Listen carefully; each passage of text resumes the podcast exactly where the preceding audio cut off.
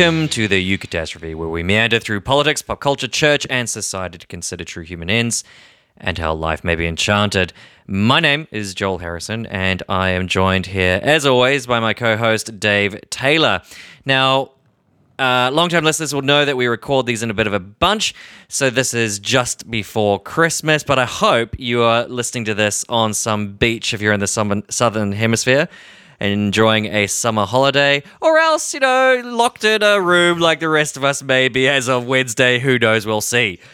Um, and if you are locked in a room, then I would recommend to you to rewatch or watch The Mandalorian The mandolin. because because we're we're gonna have to at some stage do an episode on can the Mandalorian redeem Star Wars? I mean, can it? I don't know. So, like, it's a really good show, and I really enjoy it. But it's, the problem is that, like we said on our uh, our episode on on Star Wars, The end the matters. end matters. The end gives meaning The end to the matters. shape. Otherwise, And what's you're the just point? de- dealing with What's little the point? vignettes of Yeah, of that's cool. right. Or or trying to or trying to do filler to make things make sense when the end makes no sense and it's Gosh, ridiculous. people, uh, Anyway. people really don't like the Last Jedi.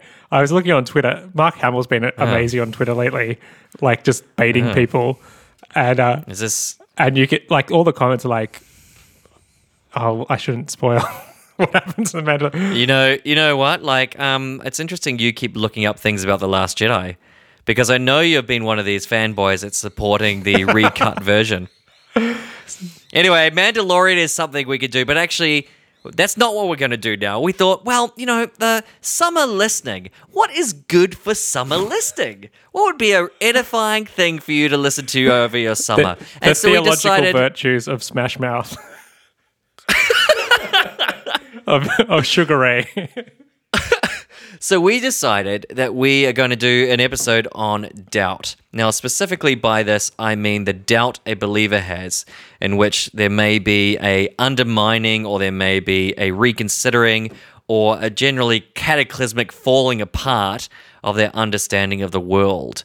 Now, we're partly doing this because we're interested in it as a cultural matter. Um, now, our episode here is not going to focus on doubt as some intellectual quandary.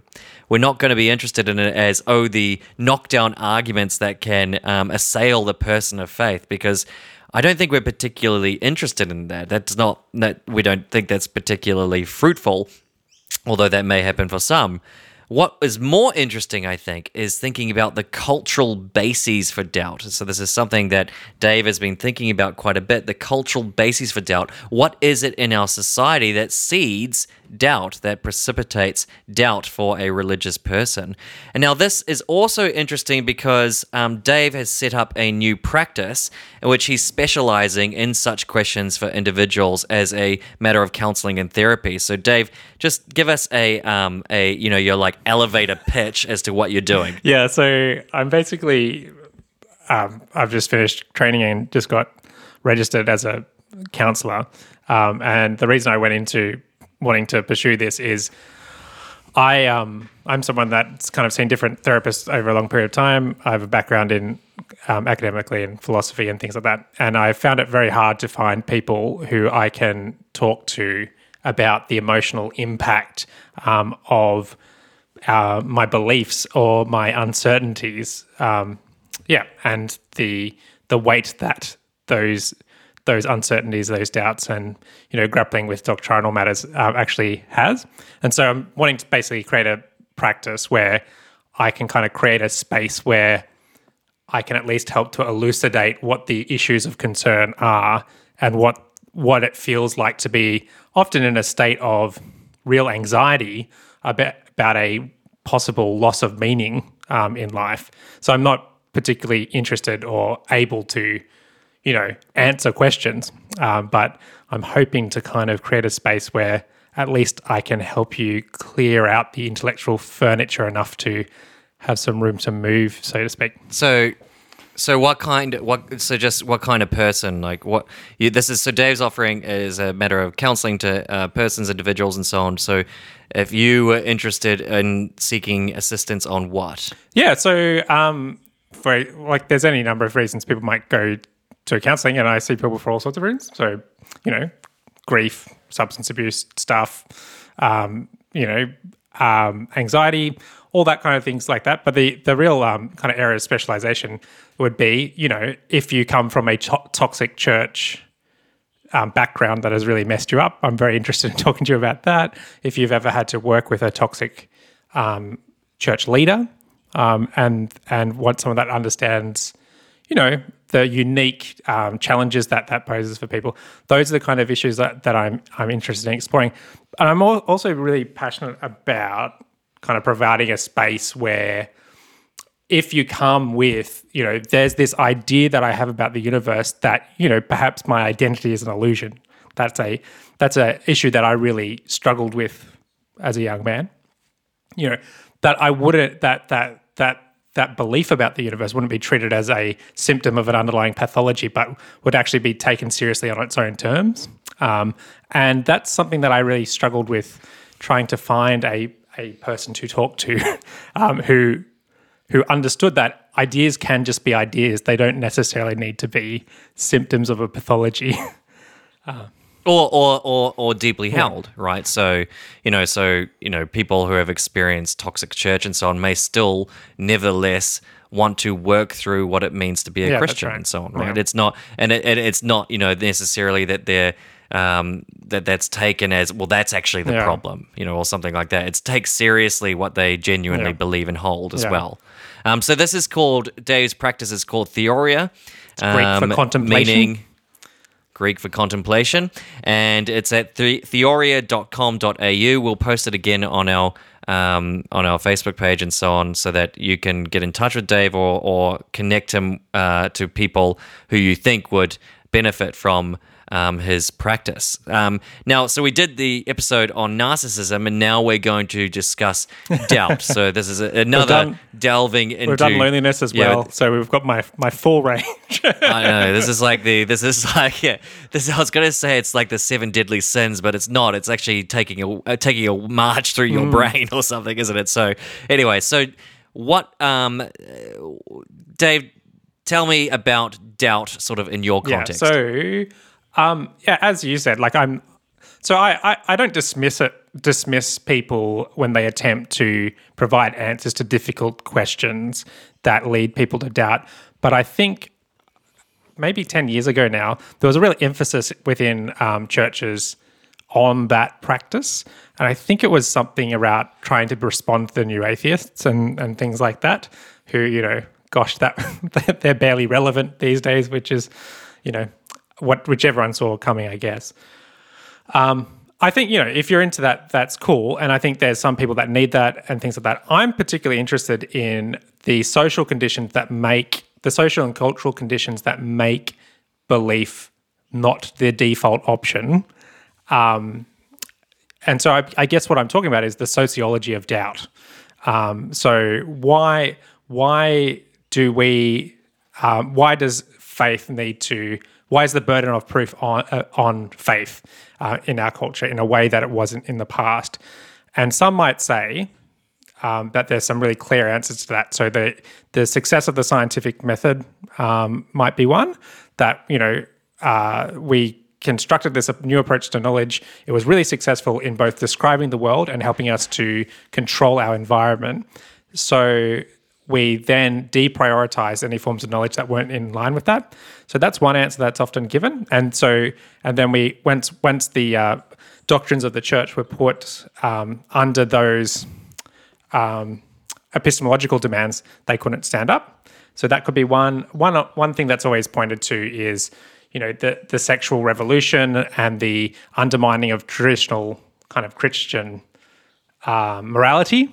Um, so the church became basically irrelevant because um, it was kind of not um, not uh, uh, following the eschatological pattern of the sexual revolution, uh, if, if, one way to talk it, uh, talk about it. Um, and then there's also kind of, I guess, and I mean Charles Taylor talks about each of these ones, these things as well.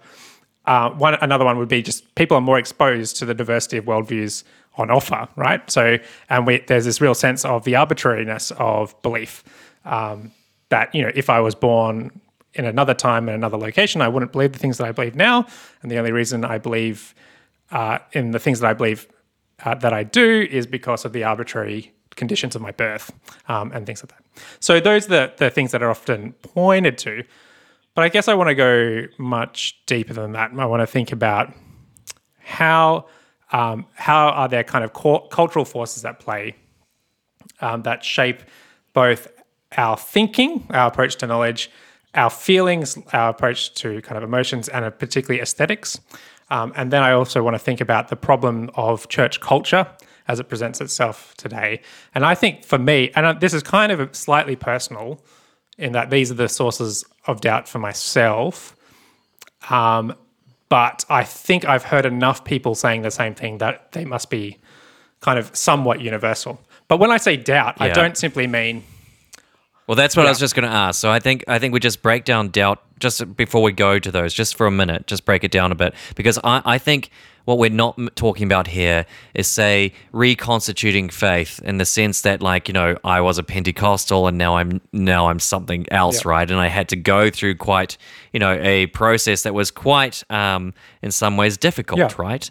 Uh, in which you feel like you're being remade in some ways, and you have to go through a process where, you know, you're you're actually quite angry as well, and and and then also enlivened by the new possibilities and these sorts of things. But that seems to be um, a bit different different, right? We're not talking about that, nor are we talking about like uh, when you have a sort of movement in that sort of ex- evangelical mm. way to simply, as we talked about with our episode on brittle fundamentalism, that you become almost like hyper evangelicalist, evangelicalist, evangelical in um, you know sort of liberal tendencies. Mm. I think what what what you're getting at here is not something like uncertainty of explanation or a changing in you, the nature of what your practice and believe, but more actually something root and branch, like a sense that it might all be bullshit, yeah. for yes, example, right. something like that. That is that could be truly cataclysmic yeah. for yeah. you. And, and um, yeah, and that all that that kind of paralysis that comes when you kind of realize that kind of existentially. Um, the tradition that you're inhabiting is is of no no meaning to you, or is not a source of meaning for you anymore. Um, doubt, I think, is much more than simply having a logical problem that you're yet to find a solution to. It's this kind of deep, um, yeah, existential problem, and and that that's precisely what I was talking about when I said that there's often a lot of difficulty for people who are really being burdened by that that sense of kind of dread that perhaps their sources of me- meaning um, have bottomed bottomed out on them. It can be very hard to find, especially mental health practitioners that can understand even the language that you're using when you're uh, describing that phenomenon.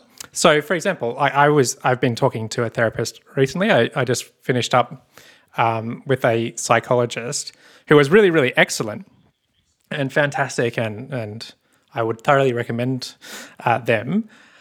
But towards the end of our time together, we kind of got to this point where I was kind of relaying some kind of quite difficult, challenging things about my own childhood, um, which I've kind of alluded to. I didn't have the easiest um, uh, childhood for a number of reasons. And you know, she was saying, "Well, you know, you found religion as a as a teenager. Was that a source of strength or, or solace to you?" Um, and I said, "Well, you know, it's actually dif- deeply ambiguous. I, I I became a Christian in a um, highly reformed setting. And I was a deeply troubled young person who had had some very negative, painful experiences.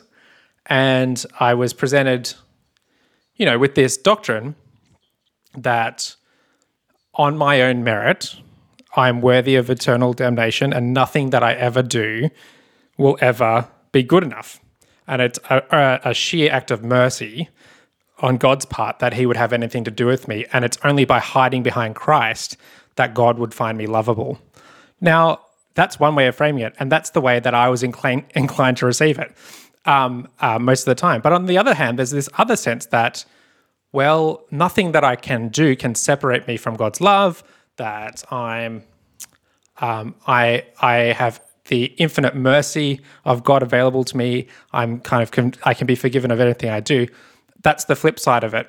And I actually, I kind of would flip between those two sets of things.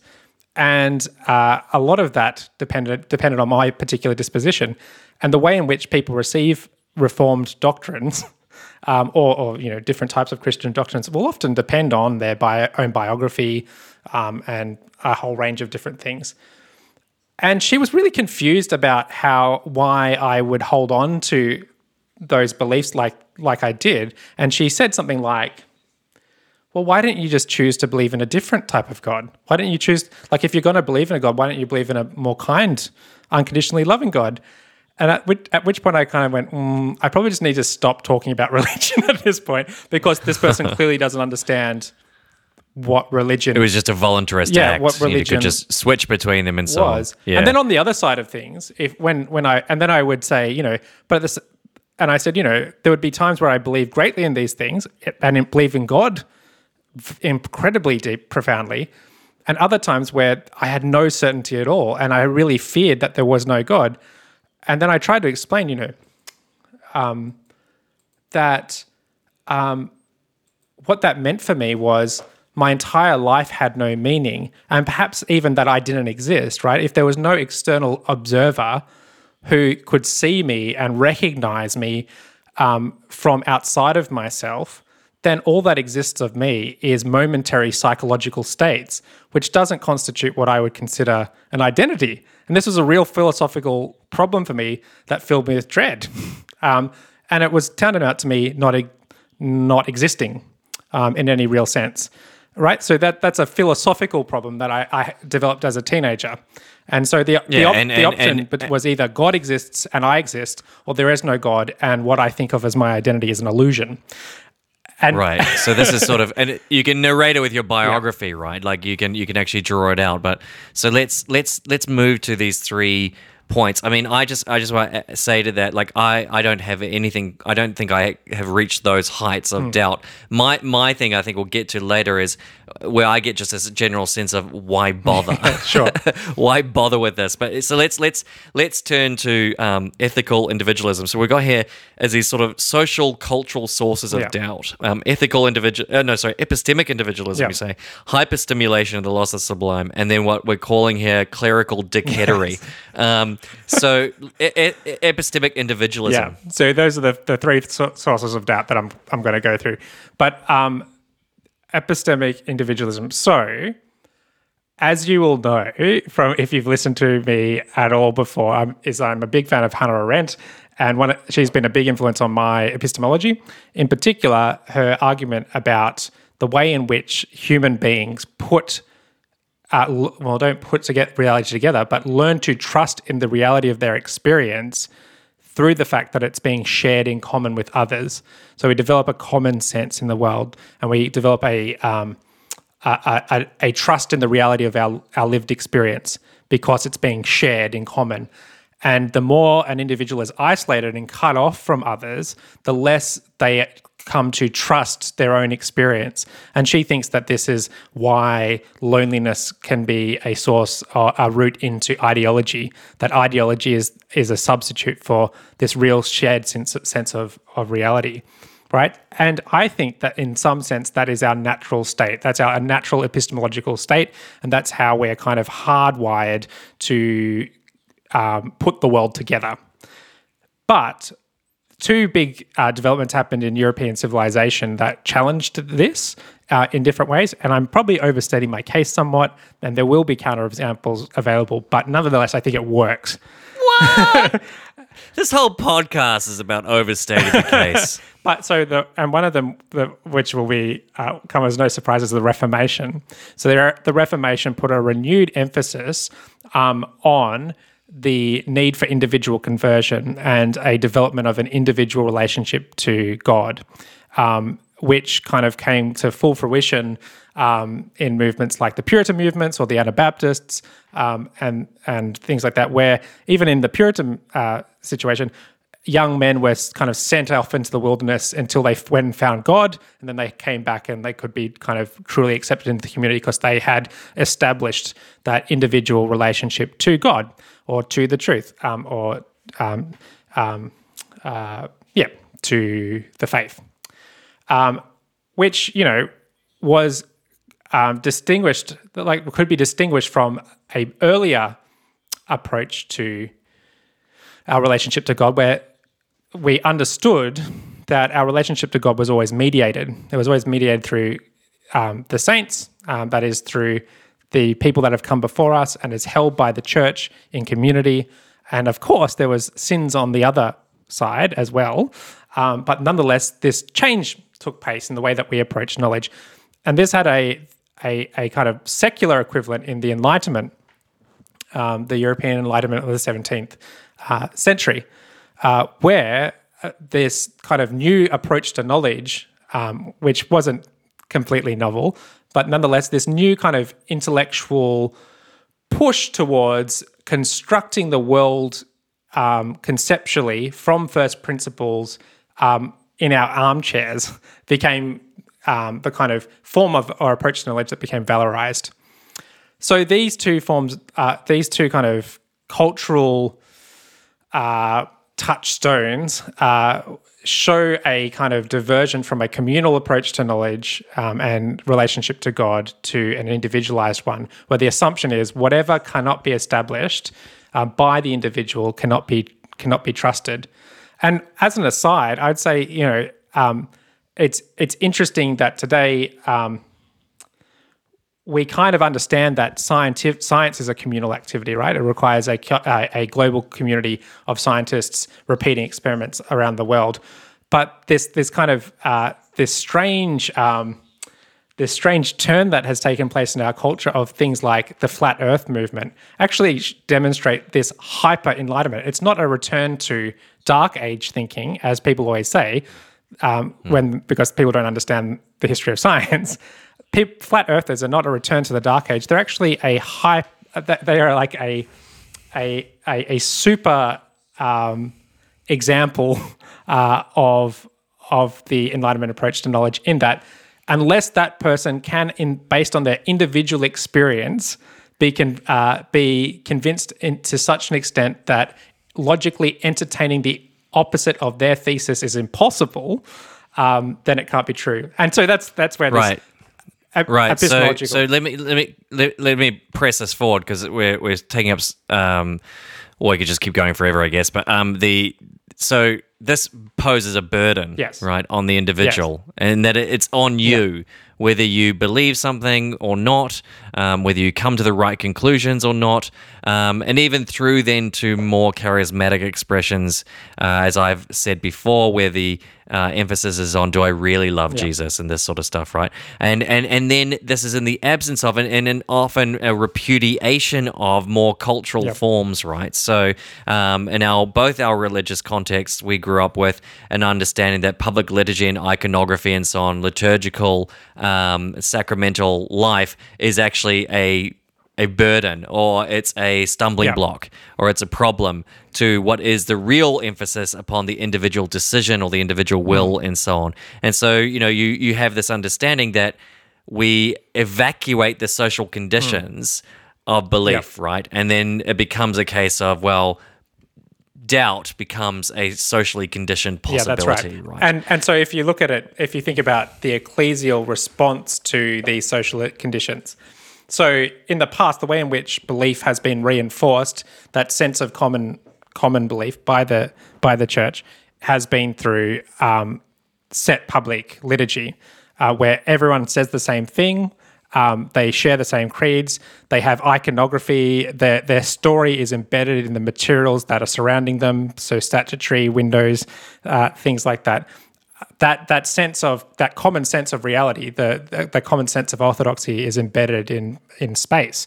Um, uh, and a sense that I don't have to, it's not a burden entirely on me because I can be carried yeah. by others. So I don't, you know, I, I, recently was in a context where I had to engage in uh, a form of extemporaneous prayer that I have mm. not done very recently. And I was always tempted to pull out and start looking at the Book of Common Prayer and yeah. reading it out there because it's kind of like, you know, the, the ability to actually rely on ancestral ties yeah. is actually quite important. Now, I want to move, so that's one, but I want to move quickly on to hyperstimulation, the loss of sublime. Now, bearing in mind, David, that we're supposed to be a half hour podcast, we've talked about one of our three things and it's 25 minutes. Um, sure. And this follows on f- from a similar point, right? So, um, we won't go, we'll go longer yes. than half an hour. That's um, okay. Let's keep going. But um, uh, it's actually the state and the market that have taken over um, those public um, that those public liturgies um, and public iconographies, right? So the state is able to reinforce its message. The market can re- reinforce its message through shaping the time and space of the of people as they experience it. Um, but the church um, has uh, has become diminished in its capacity to do this. And not only has it become diminished, but it's actually retreated and sought to emulate um, the the aesthetics um, of the market um, to make itself relevant. But in doing so, it's actually, I would suggest, um, robbed itself of relevancy um, for the sake of, of, of pragmatics or expediency, which in I th- which I think in the long run is going to shoot itself in the. It's going to be uh, exercise in shooting itself in the foot. So the next the next point that I was I, that as I, as Joel has said, um, I think one of the sources of doubt. It's not just the the overburdening of the individual to put the world and knowledge together uh, themselves, but it's also hyperstimulation and what I'm calling the loss of the sense of the sublime. Um, so, if you think about the way in which um, human beings' uh, access to aesthetic objects has changed in the last, what, 500 years, maybe 100, 200 years even, um, we have access to aesthetic objects to an extent that would have been mind boggling um, to an ancient person or a medieval person.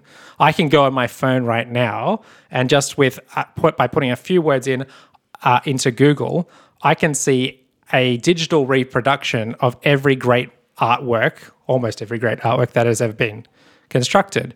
These are things that that say the medieval peasant never in their whole life would have seen and perhaps would have you know one or two things within their parish church um, that would that would evoke that sense um, that the artworks were uh, uh, kind of designed to to to evoke.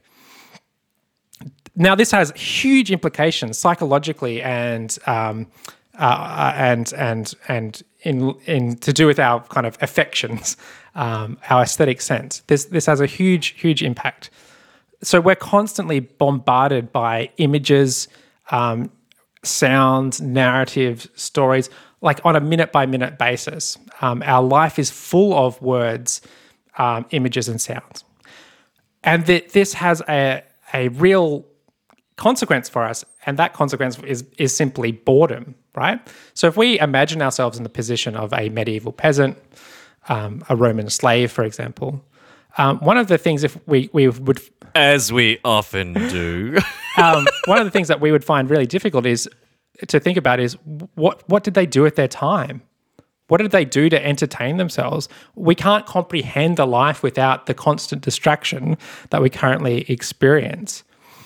Um, and one of the other outworkings of this is that we, uh, because of this kind of universal access to aesthetic objects, art has now moved away from something that is tailored towards the interests of the elite, who themselves are trained um, to at least talk as though they understand the deeper things of life um, through introductions to lessons in rhetoric and things like that and, and, and philosophical aesthetics.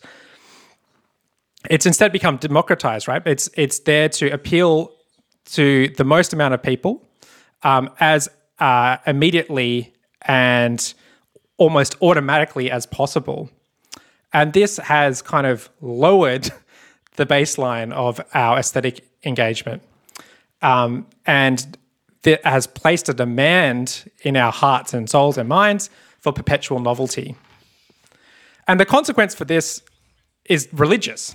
There is a religious consequence to this because the sense of the sublime, that is, our interaction with an aesthetic object or experience that shifts our gaze from our immediate sense experience to matters of eternity or of eternal consequence.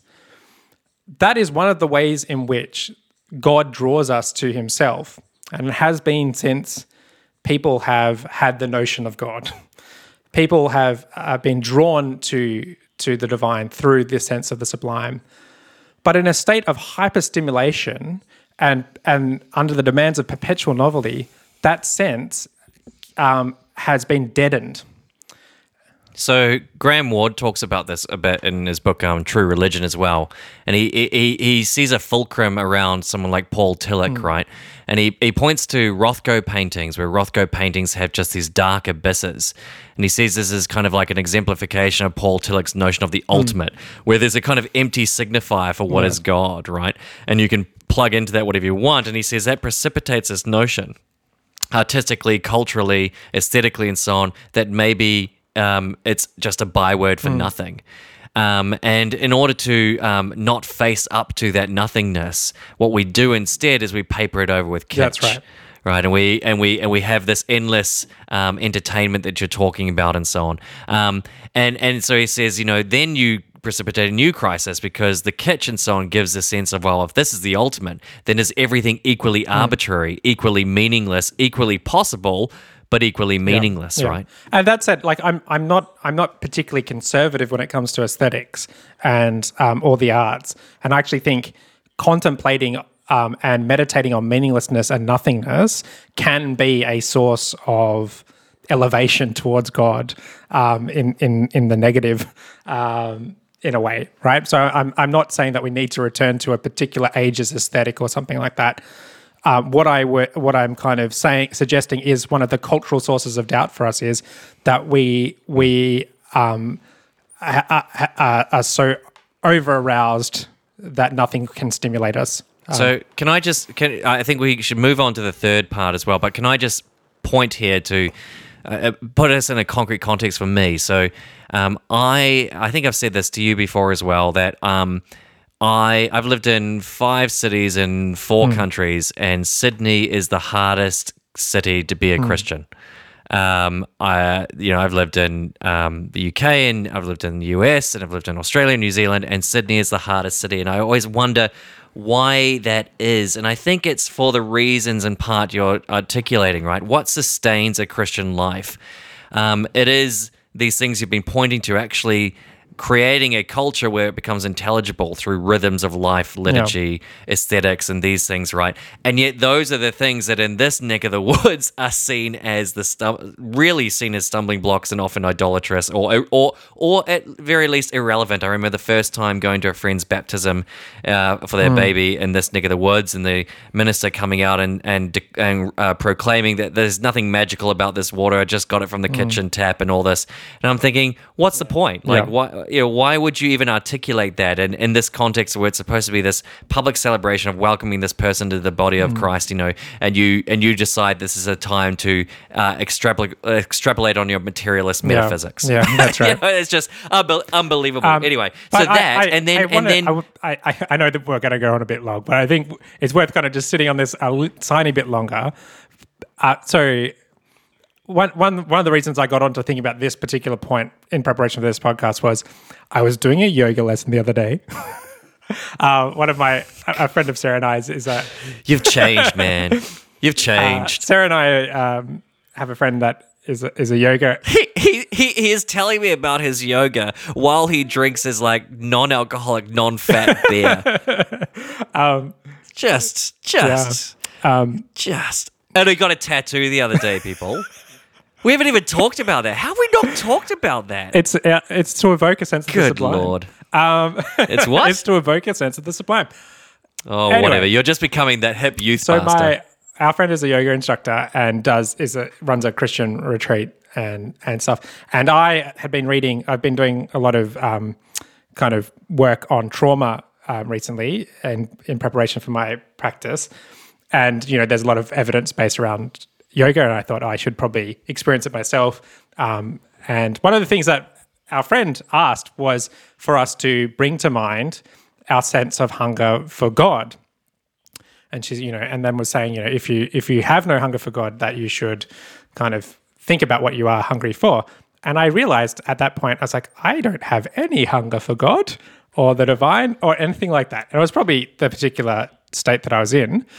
Um, but that made me think okay well what do i want? Like what what do i hunger after? And when have i felt as if any of this god stuff matters? And I realized there's probably two experiences that I can think of. One of them uh, was when I saw the Tree of Life for the first time at the cinemas, and I had this this real um, transcendent experience that I imagine is what most normal people feel when they go and engage in charismatic worship or, or whatever. Um, and the other time was listening to, uh, I went to a performance of the sacred music of Arvo Pärt at the um, Sydney Opera House. And I then I and I realized that oh actually if I want to take care of if I actually want to cultivate a spirituality, I probably need to seek these kinds of subliminal experiences. And and and and, and also because I'm you know, certainly you- not getting it from churches in Sydney. you can't just you can't just read you can't just generate No. it right it's And it not takes like it- work, the right? desire the desire is not always Yeah. there and then you encounter something and you think oh there should be the desire right so it can actually deaden the actual desire itself like i'm the same like i what do i look and think what has been what what have i seen as those exultant periods Hmm. or you know those periods of where seeking god deeply and i think you know um, the height of it would be Triduum in the High Anglican um, church service, um, but also, you know, more recently, probably the baptism of our daughter, Mm. right? Where, you know, we're dealing with a really shitty 2020 Mm. and we get to baptize our daughter. That's pretty amazing. That was wonderful to do. But it's those high points, you know, that you need. And, and I think in Sydney, it- it's amazing because we it's often described as you know this, this sparkling hedonistic hedonistic culture right? In which the entire city is oriented towards forms of hedonism right? In, in terms of like um, you know who gets the waterfront views who gets the um, you know, to spend their time on the boat and all this sort of stuff. Anyway, um, Kate did a great lecture once on um, on um, Yeah, beauty and justice in, in the Sydney context, right, where she discusses this sort of thing. But um, but you know, and at the same time, what do we then offer in Yeah. response to it? A bunch of propositional Yeah, that's statements, right? In which then we think our job is to defend that as Yeah. opposed to cultivating this. So Sydney is easily, and I and I contrast that with I lived in New York City, right? And you think like a friend described it to me when I when I said a message. She's a uh, New Yorker, and I said a message saying, "Where do I find theology books in New York?" And she said, "Oh, Joel, has no one told you you're in Babylon now? Because there's nowhere to buy them, right? It was just like it was just the, at the like you know major bookstores and so on. And but at the same time, people." knowing they're in this interesting melting pot sort of context, they would cultivate these spaces in which even in Times Square you could duck off to the side at what's called Smoky Mary's. It's called Smoky Mary's because it's constantly shrouded in incense, Yep. right? But it was it was just this serene hmm. beauty of a place. Not so in this hmm. context, right? Structurally set up to encourage doubt in some ways, right? That, that's what it seems to me. Anyway, let's go to number Yeah. three. We're we're gonna we look. This is just we're taking this one home. We're, we're just we're just doing this until we're finished. What what's number so three? the the third and final one. So I and I I I I, I fear is slightly um, esoteric and particular to me. But again, I've heard reports of this from other people. My third source of doubt is uh, clerical dickheadery, uh, is what I'm uh, calling it. So the context of this is basically my social media account. um, all, all of them. Well, so no, that, that that that just to pause on that. This does point out that yes, it is probably peculiar to us in certain ways, right? Because we are engaged in public conversations or something like that, and so, but but then you think, well, um, we put ourselves out there and say things, right? So maybe it particularly Yeah. um, has an impact, uh, particularly preys on our minds. But then everybody's now a public commentator, and everybody's now engaged in this. So I, I think it could be, you know, wider Yeah. than assumed as well. That said, though, I've been talking to people who are trying to put together re put together what it means to be a a Christian after a period of crisis for many many years. I'm currently running online discussion groups about that with different people, and this is one that comes up all the time. Actually, um, I don't know if people examine it um, as as kind of perhaps too philosophically or sociologically as I will do now, but still, it, it's that. Yeah, go break it, break it down, break So- it down, break it down. So I'm thinking in terms of kind of the the seeming overabundance of overt ego stroking, narcissistic bullying and gaslighting, dog whistling, um, and a general sense of a lack of love that seems to present itself on the comment sections of social media posts, and then which is a reflection of um, real world interactions as well that people have had with members of the clergy um, or people within leadership positions within the church. And I hope that this isn't just me complaining here. I, I think that this there's this is pointing to a genuine problem that exists within the church.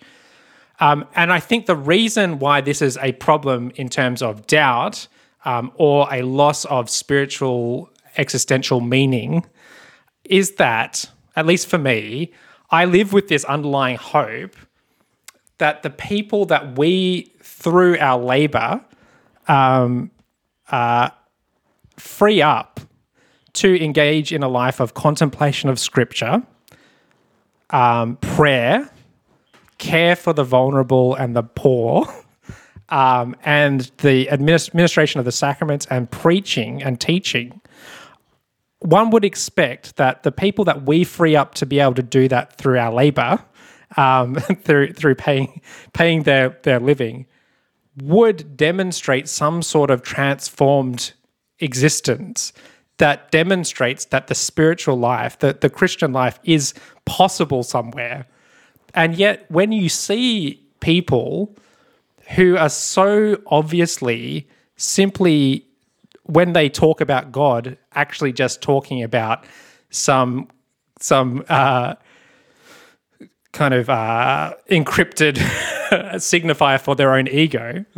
Uh, this actually fills me with despair. It makes me actually think that perhaps by buying into this whole Christianity thing, I'm actually just have been participating in a clerical class's psychodrama. um, uh, and a similar thing happens, right? So, and and and part of this is dispositional for myself. I'm someone that is slightly prone to hero worship and wanting wanting to find exemplars somewhere out there. And so, when I found out about Jean Vanier, for example, who was an absolute hero of mine, and I thought this is someone who, through devotion to Christ and the and and people less fortunate than himself, has managed to empty himself of all but love in this kind of kenotic way. And it turns out that he was coercing people who had devoted their virginity to Christ into sexual relationships with him. This was utterly devastating for me because it turns out that the Christian life might not actually be, be possible. um, and so this is a real epistemological crisis for me. So I'm not saying I'm not just saying so, this is distasteful that there are people like this within the church. It actually causes a rupture um, in my sense of reality um, of the Christian faith. So I think I, I think I, I might be slightly different in that simply because I grew up with mm. clergy, right? Like so I'm a I'm the son of a minister. Um, and so I remember once somebody entering into the priesthood and then uh, and then like uh, not he didn't bail on it, but he, he he sort of took a break and he said, um, you know, you realize that there's no holy of mm. holies. You know, you think you're going to go there and discover there's holiness and so on. And there's and I remember being perplexed by that comment because I thought, well, of course not. You know, but then I think that's because I saw all the psychodramas, right? Like I grew up with psychodramas, and yeah. and the, and the difference I guess would be is that. Um, the people within it don't recognize this is what they're yeah. doing often, yeah. right? So that's that's gonna be but, the disappointing thing, and, and, and, as well. And I and I don't I, t- I think you're totally right. I mean, I think there are, and I think you agree, mm. obviously, that there are amazing. Yes, that's right. Clergy, so like I was, I, have had was, um, I've had at certain points amazing yeah, clergy, and I was fu- um, I was fostered by a Presbyterian minister as a teenager. Uh, he took me when I was and when usually I was 15, and he like, was he was an exemplar of the Christian faith. Um, and, and, and, and, and in your well. context, it's someone who who was who was doing the you know parish role, yeah. right? It was the person who was admit, uh, who was and this is why sick, you don't see praying the, for you people. don't see the saintly people, right? Because they do this, right? Um, right, right, they, they, right. They yeah. quietly take te- really, really troubled teenagers into their home. Look, I mean, Kate and I really appreciate that our our rector is is very much a parish yeah. priest, right? Um, so, I, I, but I think I, I think this is for me I'm not sure it gets to the point of um, I, I don't know you you're the you're the one with the the training to diagnose me on these no. things so so what what no but I mean like I, I don't know if it's for me it's a sense of you know existential crisis for the thing itself but maybe it's a different kind of existential crisis because for me it precipitates a sense of why bother yeah. you know why should I care about this at all right uh, for me this is what you're identifying here this clerical dickheadery is the thing that really brings me hmm. down. It really brings me down, right? I can handle hyperstimulation because if we create context outside mm. of that, then it's okay, right? But it's mis- it's this miserable and sort of like willful leaning in to the horrors of contemporary social media and public discourse that fits with a kind of Puritan sensibility, especially in these neck of the woods, and it leaves me utterly mm. spent. Like it just leaves me. I mean, I I I, I spend too much mental energy mm. on it, and it just leaves me feeling why bother, right? So. I just want to take the, the the Puritan Richard Hooker on this for a moment, right? So Richard Hooker, 16th century um, Anglican divine, he has this book, Laws of Ecclesiastical Government, and he and he says, you know, he, he's really attacking the Puritans, and basically. What he says is the Puritans carve out the godly and the ungodly, right? And then they use any tools available to man their own ramparts.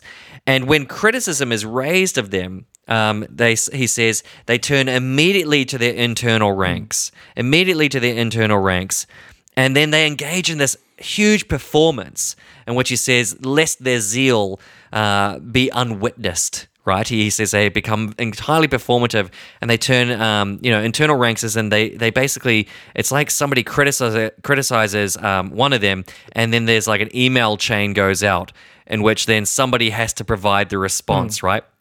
And invariably in the Australian context, it seems that response is apparently in the Spectator. Yeah, it's, it's just it's just bizarre, right? And the and it's bizarre because the Spectator in overseas context is an interesting magazine. Here in Australia, it's like the rabble rousing mm. right. You know, it's like actually just a craze ball paper, and then they and then they publish in this. Why? Because you're actually only talking to an internal class who you're trying to justify yourselves to each other, right? And so that just leaves me thinking. You know, all it, all discourse in is is seen as like public Christian discourse, no matter what the venue is, no matter how good it is, no matter how low level it is. And you think, well, if I'm going to try and write thought provoking essays, if I'm going to try and, un, uh, uh, you know, um, uh, uh, develop and, and, and, and discuss the very grammar with which we consider issues and so on.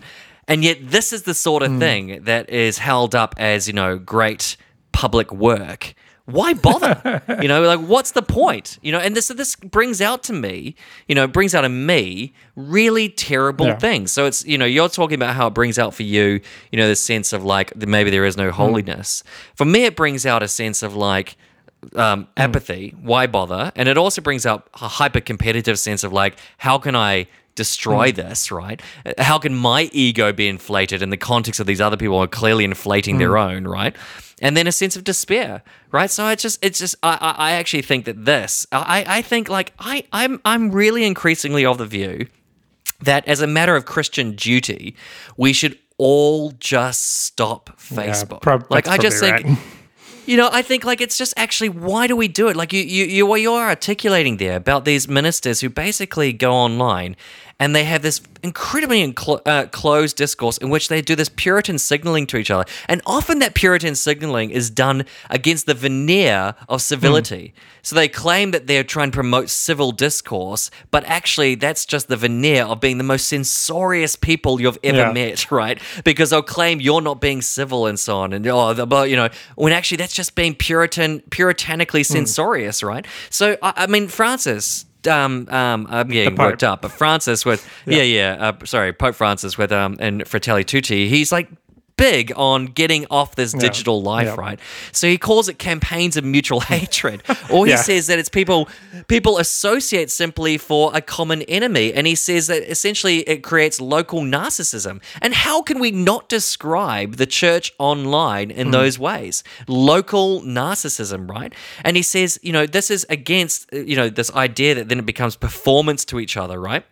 is against what he says true wisdom demands encounter with hmm. reality and uh, you know there's a there's a great again go back to hooker there's this great passage where he says you know if you show these people their inability to judge such matters as in you tell them you don't know what you're talking about their answer is god hath chosen the simple. I- it- That's is like a direct hooker quote. says.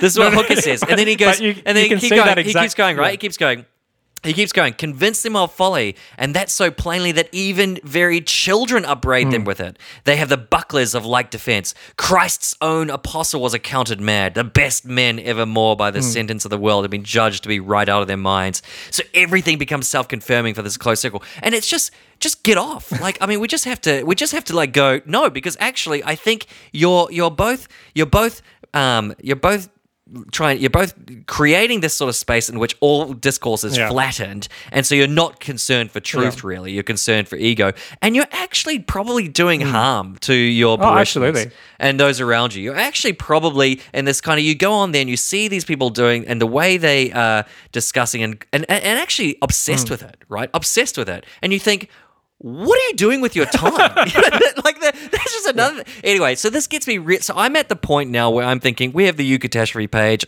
That's good. We interact with people there. Fine, it's pleasant.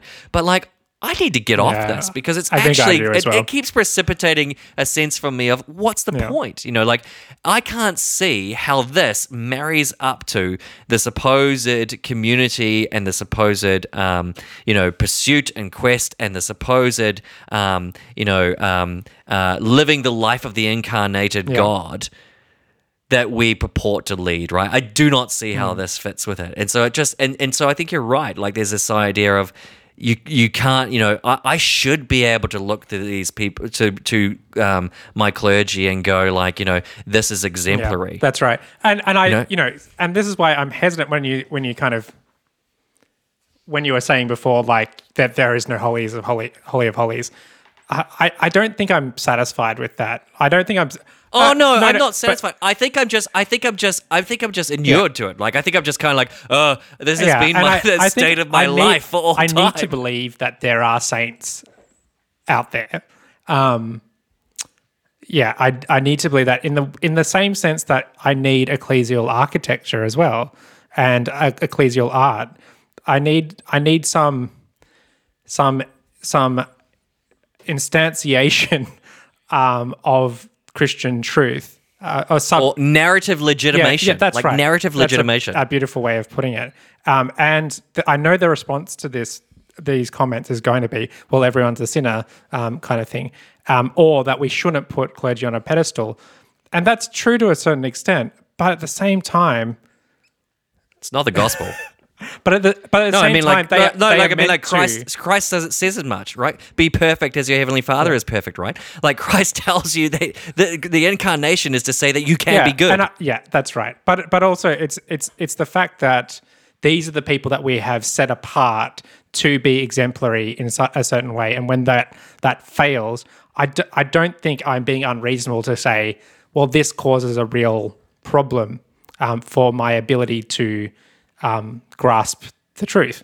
Um, um, anyway, we've gone on way too long. I'd probably like to return actually to this topic of fallen heroes and, and things like that in the future because I think there's there's Look, I obviously, I obviously got, I obviously get very worked up, especially at the end there, and and then maybe that indicates that I should be going online to theoria.com.au. But you know, anyway, let's finish there. Right, this is obviously um, hugely. Um, important stuff that can actually uh, draw up a lot of sort of deep um, you know, uh, let's just call it Hmm. scarring for people, or it's or deep emotional issues that they need to actually Hmm. unpack.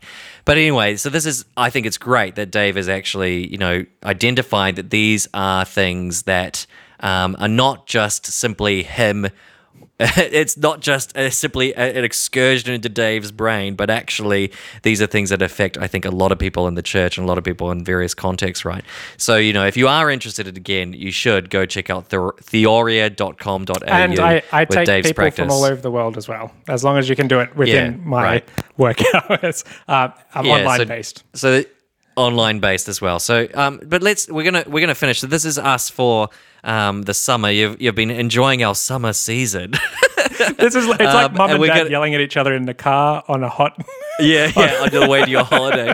Um, so we are we are stopping, and we're gonna have a uh, well, we we're gonna have an actual break, as in we're on holiday, rather than doing the things like setting up a business and finishing a book and so on. So we're gonna actually have a holiday, and um, then we're gonna come back in 2021.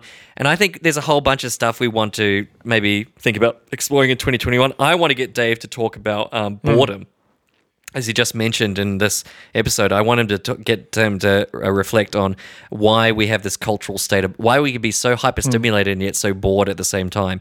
Um, I also want to go through different post-liberal strands. So we've mentioned, you know, looking more anarchist, looking more integralist authors, looking at um, other post-liberal authors. Uh, some people have suggested to us they want us to hear us hear our thoughts on James K. Smith, for example. Um, I want us to at one stage to go into a deep dive into rights discourse. That's a good Um, um, indigenous reconciliation was one we're we're thinking about. Um, can the Mandalorian save Star Wars? I think that's going to be actually kind of hot on. Well, you know, and then Marvel's bringing out all the good stuff because, frankly, like I'm just like dying here with my absence of, you know, I don't, are we ever going to get to see Wonder Woman? I mean, Is that a- jeez, yeah, this is the yeah, real stuff. Anyway, is there anything that you were, uh, or did I just steal all the things that you were thinking about? Um, no, yeah, I think I'm really keen to do one on um, post liberalism and Indigenous recon- reconciliation and recognition. Um, I think that would be fantastic. Um, yeah, that that might do us. I I'm really keen to.